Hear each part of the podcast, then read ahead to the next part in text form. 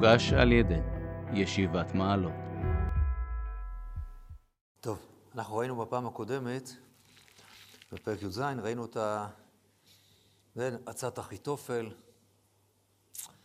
לבין אה, עצתו של חושי הערכי, וראינו את ההבדל היסודי, ובואו נעלה ככה על המזמור שדוד אמר על העניין הזה, שבסופו של דבר מי שבא אליו, מי שזה הבן שלו ולא איזה עבד או ממזר, איזו נקודה של רחמנות עמוקה שהייתה חבויה בליבו של אה, אבשלום, היא זאת שמנעה ממנו גם שלא במודע לקבל ככה את עצת אחיתופל, ולכן הוא לקח את אה, עצת חושי, שהייתה כמובן עצה פחות טובה, פחות אכזרית ומיידית, והיא כמובן, אה, עצתו של חושי נועדה לאפשר לדוד להרוויח זמן ולהספיק להתארגן ולהימלט ו...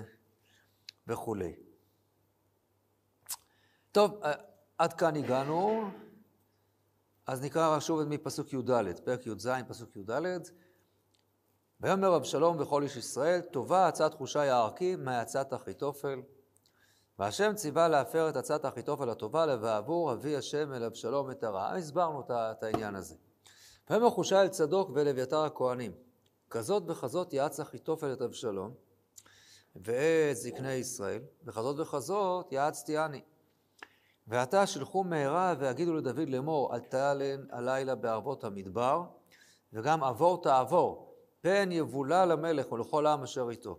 ויונתן ואחימץ עומדים בעין רוגל. והלכה השפחה והגידה להם, והם מלכו והגידו למלך דוד, כי לא יוכלו להיראות לבוא העירה. וירא אותם נער ויגד לאבשלום, וילכו שניהם מהרה, ויבואו אל בית איש בבחורים, ולא באר בחצרו, וירדו שם. ותיקח האישה ותפרוס את המסך על פני הבאר, ותשטח עליו הריפות, ולא נודע דבר. ויבואו עבדי אבשלום אל האישה הביתה, ואמרו, איה אחי מעץ ויונתן, ותאמר להם האישה, עברו מיכל המים, ויבקשו ולא מצאו, וישובו ירושלים. ויחל לכתם, ויעלו מהבאר, וילכו ויגידו למלך דוד, ויאמרו אל דוד, קומו ועברו מהרה את המים, כי כך יעץ עליכם אחיתופל. ויקום דוד וכל העם אשר איתו ויעברו את הירדן עד אור הבוקר, עד אחד לא נעדר, אשר לא עבר את הירדן. ואחיתופל ראה כי לא נעשתה עצתו, ויחבוש את החמור, ויקום וילך אל ביתו אל עירו, ויצב אל ביתו ויחנק, וימות ויקבר בקרב אביו. לא, נעצור בשלב הזה. לכאורה יש כאן דבר לא לגמרי מובן. הייתה את הצעת אחיתופל, ואז אבשלום ביקש, קרא נא גם לאוכושי הערכי, ונשמע מה בפיו גם הוא, רוצה לשמוע וכולי, וראינו שהוא... ואז כתוב במפורש שאחרי שהוא שמע גם את הצעת חושי, אז ראינו, פסוק י"ד שוב, ויאמר אבשלום וכל איש ישראל, טובה הצעת חושי הערכי מהצעת אחיתופל. אז מה קורה בפסוק ט"ז, אה, פסוק ט"ו, ויום מחושל צדוק ואל אביתר הכהנים, כזאת וכזאת יעץ אחיתופל, את אבשלום ואת זקני ישראל, כזאת וכזאת יעצתי אני, ועתה שלחו מהרה ויגידו אל תלין וכולי, פן יבולה למלך. למה? אה, הרי זה כבר הוכרע, כבר אבשלום לא קיבל את הצעת אחיתופל, אז לכאורה אין כל כך מה, מה להילחץ. אה, מה קרה שחושי הערכי שולח רשת הריגול פה, אני מזכיר, שני הכהנים, שהם אה, צדוק ואביתר הכהנים, הם נמצאים בירושלים, ובזה אין שום מקום לעורר חשד, כי זה המקום שלהם, אבל הבנים שלהם, כן, אה, נתן ואחימץ, זה אחימץ בן צדוק, שניהם, הם ממתינים במקום סתר, וכאן עוד מעט תראה איפה זה, בעין רוגל, ו... מה שהם צריכים אה, לעשות, לקבל הודעות מהאבות שלהם ולמסור את זה, אה, למסור את זה לדוד. ומה הם מוסרים? תראו שוב את פסוק כ"א, ויחל לכתב ועלו מהבאר, וילכו ויגידו למלך דוד, ואמרו אל דוד, קומו ועברו מרע את המים, כי ככה יעץ עליכם אחיתופל. הם כבר אפילו לא מספרים מה יעץ חושי הערכי. זה בכלל דבר מוזר. חושי הערכי אומר להם, תשמעו ככה, אחיתופל יעץ וככה אני יעצתי, לכו תזהירו את דוד. לא גם ברור למה צריך להזהיר עכשיו את דוד, כוח להזדרז. זה נכון, רק אם מקבלים את אחיתופל. וכבר העצה הזאת הופרה, ואבשלום במפורש, וכל ישראל אמרו שטובה הצעת חושי מטובת אחיתופל. אז מה, ואחר כך כשזה מגיע לילדים, אלה ששוכבים בפועל כבר לגמרי הם עושים רק את הצעת אחיתופל. אז אפשר לפרש בשני אופנים. אפשר לפרש שמה שאמר החושי אל צהוב ולאביתר זה עוד לפני מה שכתוב בפסוק י"ד, ויום אבשלום טובה הצעת חושי הערכים, אז את אחיתופל. כן? אז אה, יכול להיות שחושי אמר את העצה שלו, ואחיתופל אמר את העצה שלו, ואז הם יצאו, ואז עכשיו אבשלום מתייעץ ככה עם איש ישראל, איש ישראל הכוונה המנהיגות הצבאית, כפי שראינו כבר בהרבה פעמים, וחושי, אולי גם אחיתופל, לא יודעים מה, לא, לא, לא, עוד לא יודעים מה תהיה ההחלטה, וכבר בשלב הזה חושי שולח את ההודעה, תשמעו, המצב די מתוח, יש כזאת, כזאת, כיוון שהצעת אחיתופל היא כזאת, אז אל תישאר בשום פנים ואופן לישון הלילה בערבות המדבר, אלא אתה חייב לברוח מן הארץ, לעבור את העבור תעבור, הכוונה, כן, אה, אתה, אה, כן, עבור תעבור, מה שאמר בפסוק אה, ט"ז, הכוונה תעבור את הירדן, את המים כפי שאחר כך, תברח. כי אם אתה נשאר, אז עכשיו זה מה שמתכנן אחיתופל, הלילה לרדוף אחריכם. זה היה כל הסיפור. אז אל ת, אולי אתם עייפים, אל תלונו הלילה. תעברו, תתקדמו, תמשיכו לברוח כל הלילה, כי אם לא... אז יכול להיות שזו הסיבה, שהדברים של חושי נאמרו עוד לפני שהייתה ההכרעה. או במקביל, אולי גם חושי לא יודע את ההכרעה. אולי אחרי שגם אחיתופל וגם חושי נתנו את העצה שלהם, אבשלום מבקש מהם לצאת, והוא מתייעץ לבד עם, ה... עם השרים שלו ומגיע להחלטה, אבל חושי לא יודע את זה.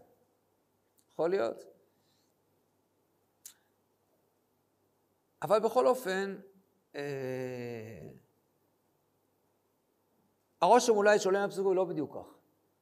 כי אז היה אפשר לכתוב את זה בסדר אחר, או שהיה אפשר לכתוב את, לפתור בפסוק ט"ו, כן, וחושי אמר את צדוק ולאביתר הכהנים. כלומר, וחושי אמר זאת מוקדם יותר, כמו שיהיה ביטוי דומה אחר כך על אה, אחיתופל בפסוק כ"ג, ואחיתופל ראה. לא וירא אחיתופל, אחיתופל ראה, כשהוא ראה קוד קודם שלא התקבלה דתו, אז הוא הלך ו... אה, ומת. אבל זה לא כתוב פה ככה, אז הרושם הוא כן שזה הולך ברצף. אז מה הנקודה? אז נראה אולי שמה שזה בא לומר, את חוסר הביטחון הגדול של חושי בכך שאכן אבשלום יישאר בדעה הזאת שלו. אמנם כרגע אולי אבשלום אמר שהוא מעדיף את העצה של חושי, אבל יכול להיות שעוד מעט הוא יתעשת, ועוד מעט הוא יקלוט שבעצם יש פה איזה מלכודת, ושזה לא נכון, ושהעצה של אחיתופל היא יותר טובה. אולי אחיתופל ידבר איתו שוב, סך הכל אחיתופל הוא אה, מלווה אותו מתחילת המרד, בניגוד אליי. אולי הוא ישכנע אותו, ואולי אבשלום בעצמו הוא ישתכנע. הרושם הוא שהוא, ייתכן שחושי מאוד חושש, שהוא מכיר את אבשלום כבר, ובאמת, כפי שאמרנו, אבשלום בשלב הזה הולך על זה שהוא הולך להרוג את האבא שלו.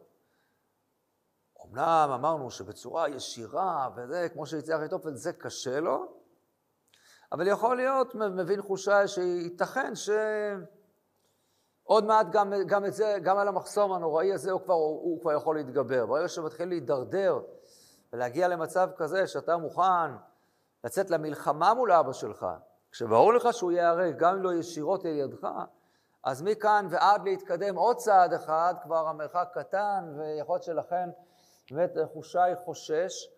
ולכן הוא מספר את הדבר הזה, והכוהנים שמעבירים את זה כבר הלאה, הם עוד חיזקו את זה עוד יותר, והם הבינו שבכלל לא צריך לספר אפילו מה היה חושי ההר קהילה, רק להזהיר באופן חד משמעי מעצת אחיתופל, כי יש בהחלט סיכוי שאבשלום עדיין יחזור בו ויקח את, ה, את העצה הזאת של אחיתופל. עוד מעט נחזור רגע לסיפור שקרה כאן אה, עם אה, יונתן ואחימץ, אז נשלים פה משהו על, לגבי אה, אחיתופל. בפסוק כ"ג, אחיתופל ראה כי לא נעשתה עצתו, ויחבוש את החמור, ויקום וילך אל ביתו, אל עירו, ויצב אל ביתו ויחנק, ויam ויקרב בקרב אביו. מה המשמעות? למה הוא התאבד? לא קיבלו את העצה שלך. בסדר. אפילו היועץ המשפטי לממשלה לא... טוב, בסדר, אז לא, לא קיבלו את העצה שלו, מה קרה? מה... זה לא כזה דבר נורא. אז זה נכון שמן הסתם עד עכשיו זה לא קרה לו. כפי שכבר קודם אה, ראינו את הביטוי, הצעת אחיתופל אשר יעץ בהם מהם כאשר ישאל איש בדבר האלוקים. כן, כל הצעת אחיתופל, גם לדעת גם לאפשר. באמת, אחיתופל, חז"ל אומרים עליו הרבה דברים, על גדולתו בתורה וכל מה שהוא היה. אבל, בסדר, אז היה לו קשה עם זה, יכול להיות, אבל נראה שיש פה משהו מעבר לזה. מודגש פה, ויצב לביתו, הוא נתן צוואה, ויצב לביתו. ויחנק, הוא, כן, הוא התאבד בחניקה, בתלייה. הוא ממהר הביתה להספיק אל ביתו ולעירו, והראש הוא ויחבוש את החמור, מה זה משנה, ואם הוא הגיע בטרמפים. לא, חשוב, ויחבוש את החמור, אלא זה מאוד מזכיר לנו כמה פעמים שהאהבה מקלקלת את השורה הזאת, לפעמים איזה מהירות, כמו שאברהם חבש את העקדה, כמו שכאילו... אז פה בהקשר הזה לא על איזה אהבה, אלא בא לבטא את הזריזות, כמה אחיתופל עכשיו ממהר. מה הוא ממהר? אנחנו אומרים, הדבר הפשוט לכאורה, רק תן לזה איזה תוספת הבנה. אחיתופל פחד שיש מצב שיוכרז, הוא יוכרז כמורד במלכות. למה יוכרז כמורד במלכות? כי אחיתופל מבין שכנראה אבשלום עומד להפסיד. אם אבשלום עומד להפסיד ודוד יחזור בתור מלך, או אז ידונו אותו למוות כדין מורד במלכות. ומורד במלכות נכסיו למלך.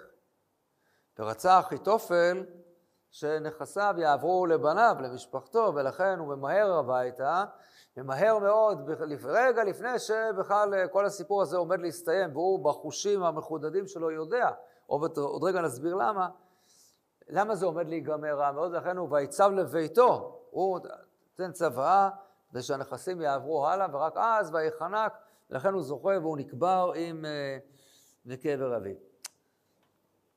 זה מה שחז"ל אומרים, וזה באמת מדויק פה מהביטוי הזה, ויצב אל ביתו, זה כל כך חשוב.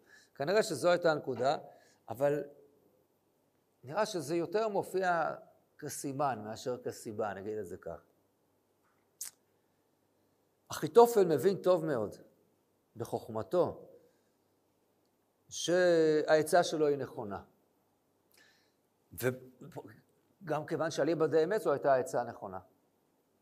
הייתה עצה טובה גם לדוד, גם לאבשלום, כפי שאומרים הפסוקים. כל העצות שלו הן נכונות. ואחיתופל ראינו שיש לו חשבון, חשבון עם דוד בתור סבא של בת שבע, ולכן גם העצות שלו הם נועדו ככה כלפי שתי הבחינות הללו, וכפי שהערכנו כבר גם בפעם הקודמת. ואחיתופל מבין, כמו שמבינים רבים, שהמרד הזה של אבשלום זה העונש האלוקי שהקדוש ברוך הוא נותן לדוד על מה שהוא עשה. אחיתופל מרגיש מאוד מאוד נבגד מדוד. כי לא רק שזה מה שקרה לנכדה שלו, אלא שבעצם אה, אה, דוד פוגע בזה גם בבן שלו, אבא של בת שבע, אליעם, שהוא אחד מהגיבורים של דוד. בסדר. הוא כמובן פגע גם בבעל של אה, נכדתו, שהוא חברו לנשק של הבן שלו, באוריה החיתי, שגם הוא היה, כפי שראינו, משרי הצבא הנאמנים של דוד. אז אחיתופל באמת מרגיש פה שדוד פה במה שהוא עשה, פה פגיעה מאוד מאוד מאוד קשה. ולכן אחיתופל מבין שמה שעכשיו קורה, כל הסיפור הזה, זה עונש. הוא נמצא קרוב, הוא מבין, הוא ראה את הסיפור שקרה עם אמנון ותמר, וברור לאחיתופל שזה עונש. מה שקרה עם תמר זה עונש למה שעשה דוד עם בת שבע, זה ברור לו. לכן עכשיו מה שקורה עם אבשלום, הוא מבין שזה עונש של אוריה. וברור לו שהוא הולך עם הצד הנכון, עם הצד השם, ולכן הוא הולך עם, עם אבשלום. לפחות ככה הוא משלה את עצמו. ופתאום ברגע הזה, כשהוא קולט שאבשלום לא מקבל את העצה שלו, משהו פה לא הגיוני. יש פה איזו התערבות, הוא מבין הכי טוב, התערבות אלוקית נגד המהלך הזה. והמשמעות היא, ברור לאבשלום, ברור לאחיתופל, שמה שעכשיו הציע חושי הערכי זו מלכודת מוות לאבשלום. כי אם הצבא של דוד יוכל להתארגן ולנוע כבר ולהתאושש וזה, אז uh, הצבא של אבשלום הוא לא צבא עם, uh, עם אידיאלים מאוד גדולים שמחברים אותו. Uh, אולי בהתלהבות הראשונית, לכן גם אמר אחיתופל, אני אקח, שני, אני אקח ככה uh, אנשים, איך אמר אחיתופל? אבחרנה 12 אלף איש ויקום ירד, אבל לא, לא עושה את כולם. 12 אלף, צ'יק צ'אק אני רודף, אלה כאלה שאני בוחר, שאני מבין שיש להם עניין איתי. אבל עכשיו כל הצבא הגדול שמתכוון עכשיו חושי לאסוף, מדן ועד באר שבע לאסוף כל ישראל ונגיע כולם, מה, כולם ירצו לצאת להילחם נגד דוד? מה יש להם נגד דוד? כולם מעט כדי כך, אז אה, חלק כועסים, על, אמרנו כבר, על זה שיש קצת מהומה בארץ, ותוהו ובוהו, ומערכת המשפט של דוד לא מתנהלת כמו שצריך. בסדר, יש מדינות ש-75 שנה מערכת המשפט לא מתנהלת כמו שצריך. אפשר להסתדר גם עם הדבר כזה, זה כזה, זה מתקדם. אז אתה מבין, אין סיכוי. האנשים שנמצאים עם דוד, שנשארו איתו, הם נאמנים לו. וזה עם בני צרויה, אנשי גיבורי חיל. אין סיכוי. ואחיתופל צדק, וברגע הזה הוא הבין שטעיתי בכל ההערכה שלי, בכל הסיפור. כי הסיפור של אבשלום זה לא, אבשלום לא, לא בא בדבר השם או לקיים את דבר השם בדבר הזה. כי אם זה היה כך, אז הוא היה מקבל את העצה שלי, ועכשיו זה היה מסתיים והיו הורגים את דוד. ובזה הרגע מבין אחיתופל שאני הימרתי פה על הדבר הלא נכון, והוא חייתי בטעות מוחלטת בדבר הזה. לא מגיע פה לדוד את העונש הזה. אז אם ככה, אז אבשלום הוא סתם, סתם איזה מורד, איזה אדם שככה אה, פועל גם הוא מנקמנות אישית באבא שלו על כל הסיפור שקרה. והוא לא מתאים, הוא לא מתאים למלכות. אין אחד כמו אחיתופל שלו שיודע את זה. אה, גדל שיער, יפה כזה, ככה נסיך מפונק, ככה עושה לו חמישים רכב בסוסים ורצים, חמישים, רכב סוסים וחמישים איש רצים לפניו. אחיתופל יודע להבדיל בינו לבין דוד. וכשהוא רואה פה שברגע הקריטי, העצה שלו לא מתקבלת, בניגוד להיגיון, הוא לא מבין למה. אז הוא מבין מה שכתוב, והשם ציווה להפר את עצת אחיתופל. אחיתופל מרגיש את זה. וזו המשמעות, אז הוא מבין שאם כך, אז דוד נשאר המלך, הוא לא מודח. אז אבשלום הוא מורד במלך, ואני מורד במלך. זו המשמעות עכשיו, ולכן הנכסים שלי, זה לא הסיפור רק הכספי כאן, אלא זו המשמעות עכשיו, הוא קולט שדוד כנראה לא מודח, אז הוא נשאר מלך. אז מה שאני עשיתי עכשיו, אני זה שהייתי מורד במלכות, ולכן מהר מהר הוא מנסה, רגע לפני שדוד יחזור לשבת על כיסאו בפועל, מנסה ככה למלא את נפשו מהעניין הזה, ולכן הוא ככה, אה, הוא הוצב לביתו ויחנק, לפחות ככה, הוא מבין בדיוק באיזה, לאיזה, לאיזה פלונטר הוא נכנס. חשוב גם לומר שמה שעושה דוד זה דבר מאוד מעניין, כי הוא מקבל את הידיעה הזאת, ואז מה, מה, מה הוא עושה? נחזור לפסוק כ"ב, ויקום דוד וכל העם אשר איתו ויעברו את הירדן, עד אור הבוקר, עד אחד לא נעדר אשר לא עבר את הירדן. מה זה הדגש הזה? עד אחד לא נעדר שלא עבר את הירדן. כאילו, למה שיישאר? מה, מה, למה זה מודגש? היה מספיק שהיה כתוב. כן, ויקום דוד וכל העם ויעברו את הירדן, עד אור הבוקר. מה זה משנה? מה, הנפקא מינה לתפילת ותיקין שלהם בבוקר. הלילה עברו, מה הנקודה? כנראה שזה בא רק. להדגיש את צדקת דבריו של אחיתופל. מה אחיתופל אמר על דוד בעצה שלו? ויקום הירדפה אחרי דוד הלילה, ואבוא עליו, והוא יגע, הוא רפה ידיים. חושי ניסה להגיד, לא, מה פתאום, הם מראי נפש, הם יילחמו. ואחיתופל אומר, לא, הם עכשיו, הם במצב מורלי שפוך ונמוך, ואין להם, לא להם כוח. ואחיתופל צדק. לכן יש פה חידוש, אה, שדוד במנהיגות שלו מצליח לראות האנשים שאיתו, בטח עכשיו, בואו נדמיין את זה. איזה טראומה, כל דוד ואנשיו, כולם יצאו לברוח מירושלים. והם הולכים ועולים ברגל, בורחים מזרחה, ודוד הולך יחף ובוכה, וראש לא חפוי. תהלוכת אבל שכזאת, מאוד עצוב, ואחר כך מגיע חושה, אה, מגיע שבי בן גרה, הוא מקלל וזורק אבנים ומאפר באפה, ודוד לא מרשה להתערב, איזה תחושה, באמת, איזה תחושה של קבוצה של מפסידנים שהם בורחים, תחושה מאוד מאוד קשה, בורחים קילומטרים, בורחים, והגיע כבר הלילה. תכננו ללון בערבות המדבר. הם בטח הכינו כבר את המחנה, ככה פחות או יותר, של ללשון, ואנשים כבר פרסו שקי שינה. כל ה... ומציינים אולי מחר יום יותר טוב, ואז מגיעים אה, יונתן ואחימץ עם הבשורה, קומו קומו מהר, אה, אומר דוד, אל תישאר פה לישון, כן? הוא מהרה את המים, ככה יצא לכם אחיתופל. עכשיו כמובן למה הם רק רואים את הצעת אחיתופל, הם לא רואים את הצעת חושי. כי הם מבינים שצריך מה לזרז אותם, למרות שאולי זה לא יקרה. וכנראה שהעם לא... לא רוצים, מה פתאום, מה, ירדוף אחרינו עד עכשיו? הוא כבר התיישב בירושלים, מה בוער לו, מה פתאום, גם עד שהוא יגיע לכאן, ומה, אלף ואחד תירוצים, לא רוצים לזוז. במצב כזה, אתם מבינים, אנשים כבר, באמת, בדיוק כפי שאחיתופל אמר, שכל העם אשר איתו, הוא יגע, הוא רופא ידיים, וכנראה הוא צדק. ואף על פי כן, דוד במנהיגות שלו, מצליח לדאוג שעד אין אחד לא יישאר. דוד לא ויתר לאף אחד. כנראה היה צריך הרבה שכנוע עד אור הבוקר. אה, אנשים הלכו, חלקם הלכו לאט, חלקם בלי, בלי מוטיבציה, ודוד לא, אין, לא, לא מוותר. אף אחד לא נשאר פה. אז המנהיגות של דוד מאוד מאוד כאן בולטת, כן, שבמצב כזה קשה, זה לא... פעם אנחנו זוכרים סיטואציה די דומה שהייתה בציקלג, אם אתם זוכרים. שדוד חזר עם, הגדוד שלו והתברר שהגדוד של העמלקים פשטו ולקחו את כולם בשבי וככה כולם ישבו ובכו ו... ורצו לסקול את דוד, כי נראה נפש, מרה נפש שעה. ודוד מצליח לארגן את כולם, להקים אותם מחדש, לקום, לצאת למרדף, אחרי, למרות שיכולים לא יודעים לאיפה בדיוק. זו, זו המנהיגות הגדולה של דוד, שבאה לידי ביטוי דווקא בעיתות של שפל, הנה גם כאן. באמת אחיתופל צדק, והמצב הוא לא פשוט. יש פה חידוש גדול שהנביא מתאר, שבאמת עד אור הבוקר דוד צריך את כולם להעביר. דוד כולם ולא ויתר על אף אחד. עכשיו רגע נחזור בכל אופן לתיאור הזה של ה... מה כאן קרה ב...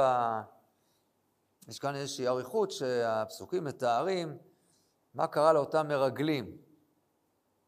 אז בואו נחזור רגע לפסוקים הללו. פסוק ט"ו: ויאמר חושי אל צדוק ואל אביתר הכהנים, כזאת ברכות יעץ אחיטוב ואת אבשלום, זקני ישראל וכזאת ברכות יעצתי. אני נטל שכום מהרה ויגידו לדוד לאמור, אתה לן הלילה בערבות המדבר, וגם עבור תעבור, פן יבולע למלך ולכל העם אשר איתו. ויונתן ואחימץ עומדים בעין רוגל. איפה זה עין רוגל? מי שמכיר ויודע. זה שאת ירושלים של אז, עיר דוד, כן?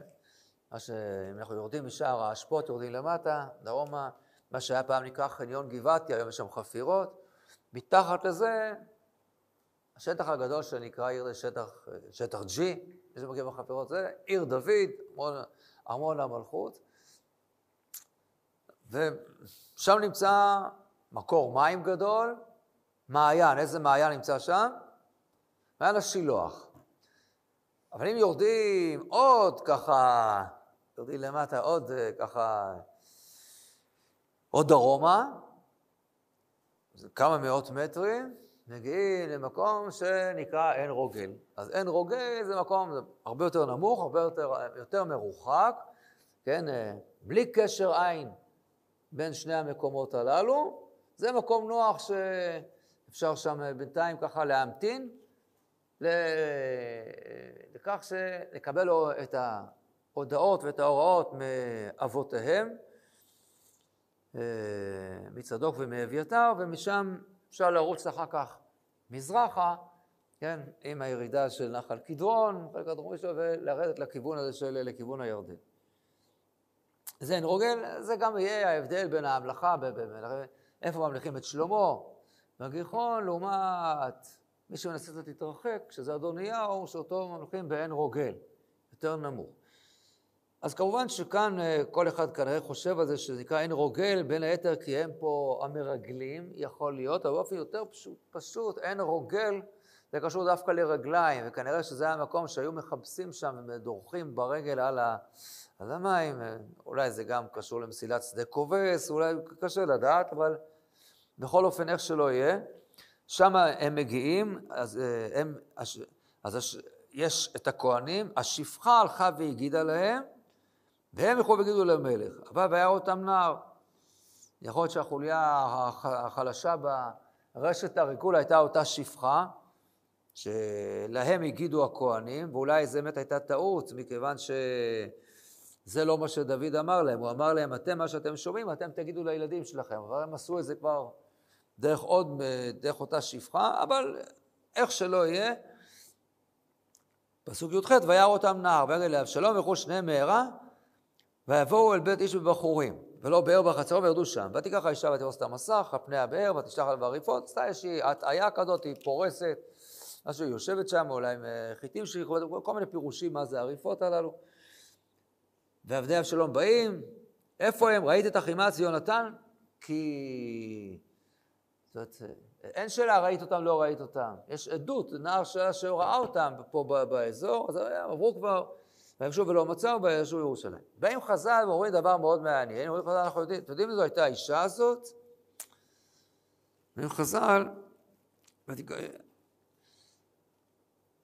האישה הזאת היא אשתו של שמעי בן גרה. אה, זה ככה נראה, חז"ל כאילו, כשמרגישים שהעלילה נהיית פתאום משעממת, אז הם דורפים קצת פלפל ככה, שיהיה יותר ככה מעניין. או, עכשיו זה שבעים בן גרה שיצא לקלל, הוא עכשיו, הנה, עכשיו אשתו באה ודווקא... טוב, זה כמובן לא, לא יכול שלא להזכיר, דיברנו על זה ככה יותר בשיעורים של פרשת שבוע, את המדרש, מה שחז"ל מביאים על אשתו של און בן פלט שהצילה אותו, אבל נראה שזה הפוך, שאת המדרש של אשתו של און בן פלט, בסיפור של כוח וכל הרי און בן פלט נעלם שם מהסיפור פתאום. אז אנחנו רואים שאשתו ישבה בפתח האוהל, הרדימה אותו וגרמה להם שלא ייכנסו, וככה הצילה אותו, סיפור די דומה. אז בזאת דיברנו על הקשר בין שני הסיפורים האלה, אבל טוב, אנחנו נדבר עכשיו רק על הסיפור כאן. איך חז"ל הגיעו לכך שמדובר פה באשתו של אה, שמעי בן גרה דווקא? ומה המשמעות גם של הדבר הזה? אז נראה כאן שקודם כל המקום, איפה הם מגיעים? ויבואו אל בית איש בבחורים. אז ראשית אולי חז"ל הרגישו שמתואר פה אל בית איש בבחורים, ולא באר בחצר וירדו שם, וכולנו מצפים לשמוע עכשיו שכנראה האיש הזה הוא, הוא יהיה הרלוונטי לסיפור, אבל מיד הפסוק הבא, ותיקח האישה. אז אה, אפשר היה לדלג על האיש בכלל. ויבואו עוד בחורים, וימצאו באר, וירדו שם, ותיקח האישה. אז כנראה הבינו שהאיש מופיע כאן, כנראה אנחנו אומרים להכיר אותו אולי, או יש לו איזו חשיבות. האם אנחנו מכירים איזה איש מבחורים? איך לא? אם נחזור לפרק הקודם, בואו נראה מה כתוב, בפסוק ה', פרק ט"ז, פסוק ה'. ובא המלך דוד עד בחורים, והנה משם איש יוצא ממשפחת בית שאול, ושמו שמי בן גרה יוצא יצא ומקלל.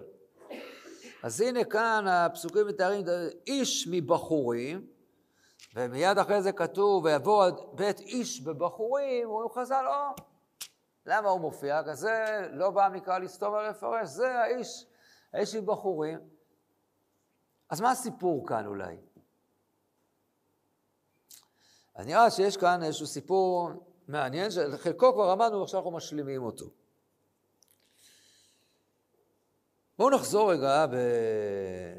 לשמואל בב' לתקופה המורכבת, שמיד אחרי מותו של שאול ומות אה, שלושת בניו, רק בניו במלחמה, כאשר מתברר שיש לו עוד אחד וזה איש בושת והוא בינתיים הולך.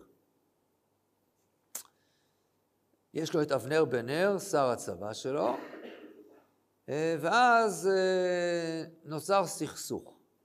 נוצר סכסוך בין אה, איש בושת לבין אבנר בן נר, והסכסוך הזה הוא רלוונטי בגלל הסיפור של ההאשמה שהוא מאשים אותו שישבושת מאשים את, את אבנר שהוא בא אל רצפה בת איה, פילגש אה, שאול. דיברנו בזמנו האם זה נכון, לא נכון, לא חשוב כרגע. אבנר לקח את זה מאוד קשה. בואו נראה את פרק ג', בשמואל ב', ואומר לו, פסוק ט', נשבע כה יעשה אלוקים לאבנר וכל יוסיף לו, כאשר נשבע השם לדוד כי כן יעשה, להעביר הממלכה מבית שאול, ולהקים את כיסא דוד על ישראל ועל יהודה, מדן ועד באר שבע. לא יכול להשיב את אבנר דבר מראותו אותו. וישלח אבנר מלאכים אל דוד תחתיו לאמור, זהו, למי ארץ, אני עכשיו מעביר אליך את הכל. לאמור כורתה בריתך איתי, הנה ידי עמך, להסב אליך את כל ישראל. ואומר טוב, אני יכולתי איתך ברית, אך דבר אחד אני יכול לשאול מאיתך לאמור, ומן הסתם אבנר חושב, מה הוא יבקש? אני רוצה שתביא לי את הראש של זה, את הראש של זה, לא יודע מה, מה אומר לו דוד, מה הבקשה? לא תראה את פניי כי לפני אביך את מיכל בת שאול ובואכה לראות את פניי. הפסקה של המסורה. אבנר נדהם. זה ממש ממש ממש לא מה שהוא חשב. אני מזכיר, דיברנו על זה אז.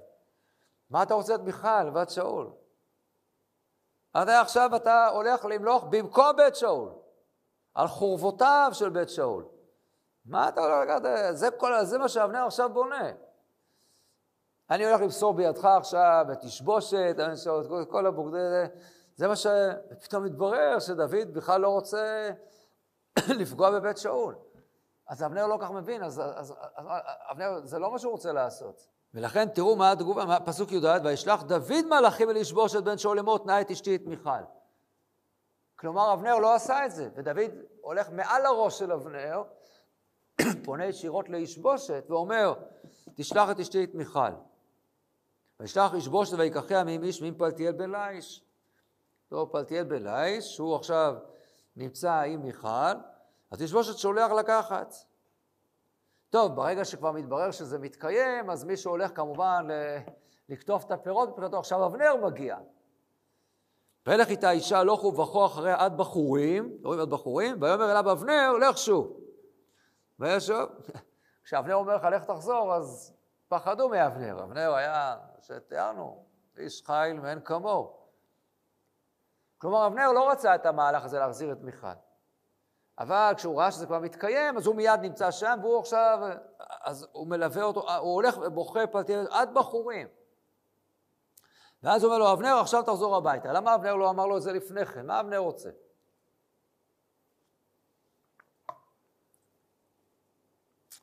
אז נראה שאבנר עוד לא ויתר על התוכניות שלו. אנחנו בזמן הראינו שבעצם, כאילו איש בושת הוא המלך, אבל אבנר, שר הצבא שלו, בעצם מנהל אותו לגמרי. איש בושת איש חלש מאוד, נכה כנראה, ואבנר איש גדול, חזק, עם ניסיון, והוא בעצם הולך באמצעותו, ומה שבעצם אבנר מתכוון, ש... שבסופו של דבר הוא זה שימלוך גם, אולי הוא גם יחסל את דוד. כשיואב אומר לו, מה, אתה סומך על אבנר? הלא לדעת את מובאך, מוצאיך הוא בא. ואמרנו כבר, לא בטוח שיואב לא אומר את האמת, שיואב לא כיוון לאמת, היו לו גם חשבונות אחרים. דיברנו על כל הפוליטיקה המורכבת שהייתה שם. לאבנר הסיפור הזה לא נוח, הוא לא כל כך מעוניין בזה. בוא, מי, מי זה פלטי בן ליש? הזכרנו כבר מי היה, שבע, מי היה שמי בן גרה. אמרנו שגרה זה שם אה, מוביל במשפחת בנימין, זה אחד מבני בנימין עוד בספר בראשית, אחר עוד מופיע עוד המשפחה גם, אה, גרה, אהוד בן גרה בני ימני, משפחת גרה בדברי הימים, מהמשפחות המובילות שנמצאות משבט בנימין, המנהיגות. לא רק זה, מה כתוב על שבי בן גרה? ממשפחת בית שאול. מתברר שם שמשפחת בית שאול מאוד חזק שגרים שם בבחורים. יש להם אה, הרבה הרבה הרבה בבטן על דוד, על מה שדוד בעצם הדיח את בית שאול.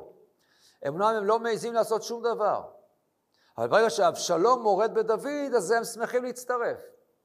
שבי בן גרה ואחרים. מי זה פלטי בן ליש? איך פלטי בן ליש לקח את, אה, את מיכל? איך הוא התחתן איתה? אז אני נזכיר שזה מה שכתוב בספר אה, שמואל א', כן? אחרי ככה המתיחות הגדולה שבין אה, דוד לשאול, אז נאמר ככה בסוף פרק כ"ה בשמואל א', ושאול נתן את מיכל בתו אשת דוד ופלטי בן ליש אשר מגלים. אז פלטי בן ליש, הוא מקבל את, אה, את מיכל משאול. שאול נותן, לוקח אותה.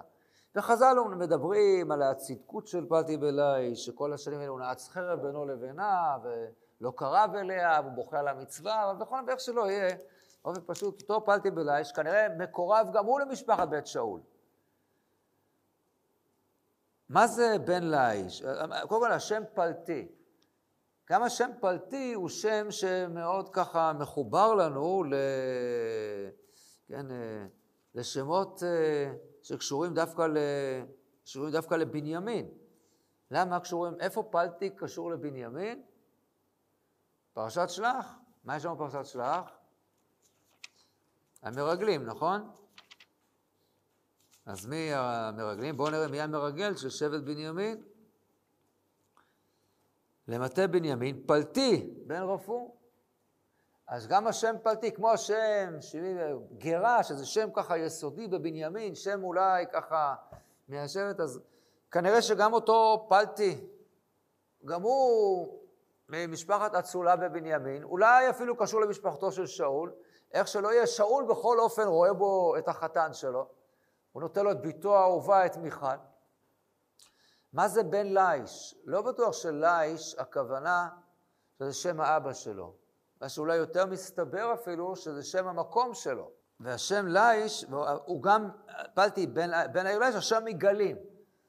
הוא היה במקור בן ליש, בן העיר ליש, ועכשיו הוא בגלים. איפה זה ליש וגלים, מאיפה זה מוכר לנו? אז זה מוכר לנו מישעיהו. מקווה שאתם עוד עוקבים, כן? במסע של אה, ככה מגיע מצפונית לירושלים, אנחנו מוצאים פרק י' בישעיהו, סוללה של מקומות שהוא עובר.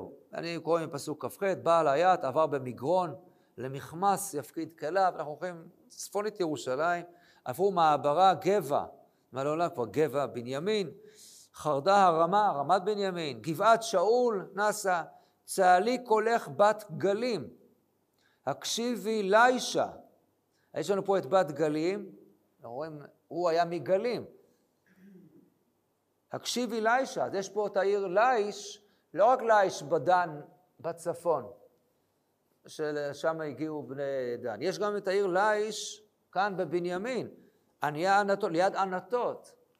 ענתות, איפה זה ענתות? איפה מוכרת לנו ענתות? אחד יודעים שזו עיר מבנימין. דברי ירמיהו בן חלקיהו מן הכהנים אשר בענתות בארץ בנימין. כלומר, אנחנו נמצאים פה גלים, ליש, ענתות, הכל ביחד זה האזור של, של בנימין. אז, אז אותו פלטי בן ליש, כנראה בן העיר ליש. אז כל אלה הם קרובים, ככה, משבט בנימין, חלקם ממש אפילו ממשפחת בית שאול. אז מה עושה כאן אבנר? מבחינתו של אבנר, ולא רק של אבנר, אלא כל משפחת בית שאול שגרים שם בבחורים, זה שעכשיו לוקחים את מיכל ומעבירים אותה ממישהו ממשפחת שאול אולי, מישהו, מישהו ששאול נתן, ומחזירים אותה לדוד, מבחינתם זה איום ונורא. זה גם לכבוש את המלכה עימי בבית, מבחינתם. ומה שעושה אבנר, אבנר לא מעוניין בדבר הזה שיחזירו את מיכל, הוא לא רוצה להשלים פה בין בית שאול לבין בית דוד. הוא רוצה לבנות על המחלוקת שיש כאן, וזה מה שהוא יוכל לבנות אותו. כי הוא זקוק אולי לבית שאול, שכך יעזרו לו להדיח את דוד, זה התוכניות שלו. אז בינתיים הוא בא, הוא הסתכסך עם משבושת, הוא עולה, הוא יבוא לדוד, והוא, כל ה... מה שדיברנו ככה בארוכה כשלימדנו את הפרקים שם. אז מה עושה אבנר? הולך, נותן ככה, שפלתי בעיניי, שילך ויבכה, ילך ויבכה, עד בחורים. בכדי שכל אנשי בחורים, מה יעשו? כולם יראו את הדבר הנורא הזה מבחינתם, תראו מה עושה דוד הזה. לוקח, עוד פעם, לוקח את האישה, את הבת של שאול, מהמשפחה שלכם, מבעלה, פלטי, משלכם, ומעביר את זה, לד... לוקח את זה לדוד. זה בבחורים. הסיפור כאן של מיכל מרחף כאן מעל הסיפור שלנו. ולכן אותו שמעי בן גרה, ברגע שיוצא המרד של אבשלום, ודוד ואנשיו עוברים ליד בחורים, אז הוא מיד יוצא עם האנשים ויוצאים לקלל את דוד, והנה, הנה, השיב השם עליך את כל בני בית שאול אשר מלאכת תחתיו, ממך ברעתך, כי איש דמים אתה. וכל הסיפור של מיכל כאן, בין היתר, מרחף מעליהם. אבל מתברר שלא כולם חושבים כך. לא כולם שם בטוחים שאכן דוד איזה מין רוצח שהוא לקח, לא. הם אולי גם מכירים את הנפשות הפועלות שם. והתברר שאשתו, למשל, אשתו של אה, שיב בן גרה, הולכת לעזור לדוד. כמו שאשתו של עובד פלט יכלה לעזור למשה נגד קורח. הכירה את בעלה, הכירה את משה רבנו, וידעה מי צודק. אשתו כאן של שיבי בן גרה מכירה את בעלה, היא מכירה את דוד, ומבינה מי צודק. היא הולכת לעזור דווקא לדוד. כנראה היא לא היחידה. יש גם רבים שכן עוזרים, כמו אותו נער שהלך להלשין. זה מאוד מורכב שם, יש גם עוד הרבה מהנאמנים של בית שאול שעדיין יש להם בטן מלאה מול דוד. אנחנו יודעים שכמה דוד מנסה לעזור לבית שאול, אבל לא, רוב האנשים לא חושבים ככה ולא תופסים שזה כך. ואז תראו כמה זה מעניין, זה, זה עומד פה ברקע הסיפור הזה של האישה ש... של דוד, שהיא מבית שאול, שבעצם מה, מה קרה לאישה הזאת? היא כבר הפסיקה עכשיו להיות האישה העיקרית של דוד, כי דוד לקח לו כבר את בת שבע. והנתק הזה שחל בין דוד לבין מיכל, כפי שאמרנו, ושאז הראינו. בעקבות ככה סיפור העלאת הארון לעיר דוד, והלגלוג שלגלגה מיכל בת שאול, והקרע הזה שנבקע שם ביניהם.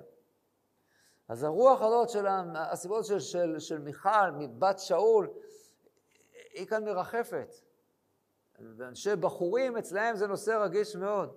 תשימו לב איפה, אולי איפה זה רמוז. בואו נחזור לפרק שלנו, לפרק י"ז. אז אותה אישה מסתירה, אז תראו מה כתוב, פסוק כ'.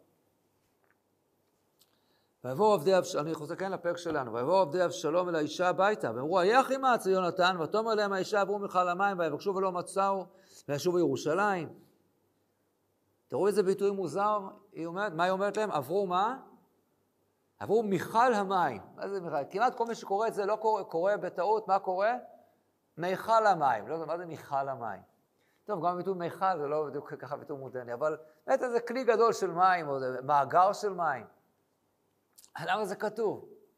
מי לא רואה את הצורה שבה התנ"ך ככה רומז לנו בשקט, כן? עברו מיכל המים.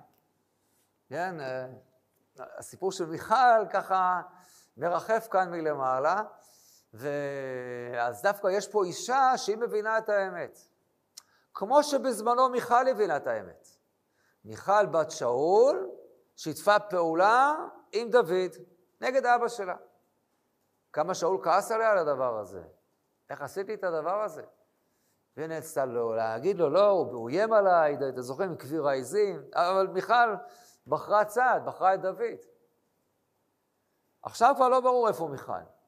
מאוד מאוד מאוד מורכב הסיפור של מיכל, אחרי הנתק שחל ביניהם.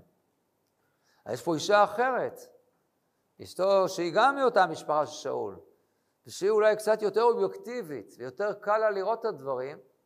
אומרים חז"ל, זאת אשתו של שבי בן גרה, שאותו איש מבחורים. והיא דווקא זאת שנותנת יד לעזור לדוד ולהעביר אליו את, את ההודעה בכדי שיספיקו לברוח ולהימלט ולהציל את נפשם. אז באמת הסיפור פה הוא סיפור מאוד מאוד מורכב, כך שכל הנפשות הפועלות פה, זאת ה... יש פה הרבה רמיזות של הפסוקים בעדינות למתיחות הגדולה שיש כאן בין, ה, בין הדמויות. רק נקרא את, את סוף הפרק, פסוק כ"ד, ודוד בא מחניימה, ואבשלום עבר את הירדן, הוא וכל איש ישראל עמו. ואת המסע שם אבשלום תחת יואב על הצבא, והמסע בין איש ושמו יתרה הישראלי, אשר בא אליו יגאל בת נחש, אחות צרויה, אם יואב. איזה משפחולוגיה, מה, מה נאמר כאן, מי, מי נגד מי? נצטרך לברר את זה עוד. ויחן ישראל ואבשלום ארץ הגלעד. ויהי כבוד דוד מחניימה ושווי ונחש מרבת בני עמון. ומכיר בן עמיאל מלא דבר. וברזילי הגלעדי מרוגלים. משכב וספות וכלי יוצר. וחיטים ושעורים וקמח וקולי. ופול ועדשים וקלי. שני סוגים של קלי כנראה. ודבש וחמאה וצאן ושפות בקר. הגישו לדוד לעם אשר איתו לאכול, כי אמרו העם רעב ועייף וצווה במדבר. אז יש פה כאלה שבאים לעזור לדוד, בהם ניגע. ויפקוד דוד את העם אשר איתו, וישם עליהם שרי אלפים ושרי מאות. שר דוד את העם השלישית ביד יואב, והשלישית ביד אבישי בן צרויה, אחי יואב, והשלישית ביד איתי הגיתי. ויאמר המלך אל העם, יצאו יצא גם אני עמכם. טוב, זה כבר ממש לא מובן. מה, מה קורה פה פתאום? עד עכשיו ראינו את דוד, איזה עומק קבלת הדין, קומו ונברחה, בוכים, ועוד פעם הוא בורח, ועוד פעם הוא בורח, ופתאום מה, הוא קצת אכל ככה כמה, כן, הלוא כמה אה, צאן ושפוט בקר, פתאום הוא מקבל כוחות, עכשיו הוא מארגן את הצבא שלו פתאום, ושם שרי אלפים ושרי מאות, מחלק אותם, וגם רוצה לצאת איתם למלחמה. רגע, מה, מה קורה פה? מה פשר המהפך הזה בהתנהלות של דוד פתאום? אם הקדוש ברוך הוא זה שאמר ל... אמר לשמי לקלל, אם הקדוש ברוך הוא אמר לאבשלום לעשות, מה פתאום עכשיו פתאום התחרטת? איפה, איך זה מסתדר עם כל ההתנהגות של דוד עד עכשיו? טוב, על כך ועל דברים נוספים. בעזרת השם.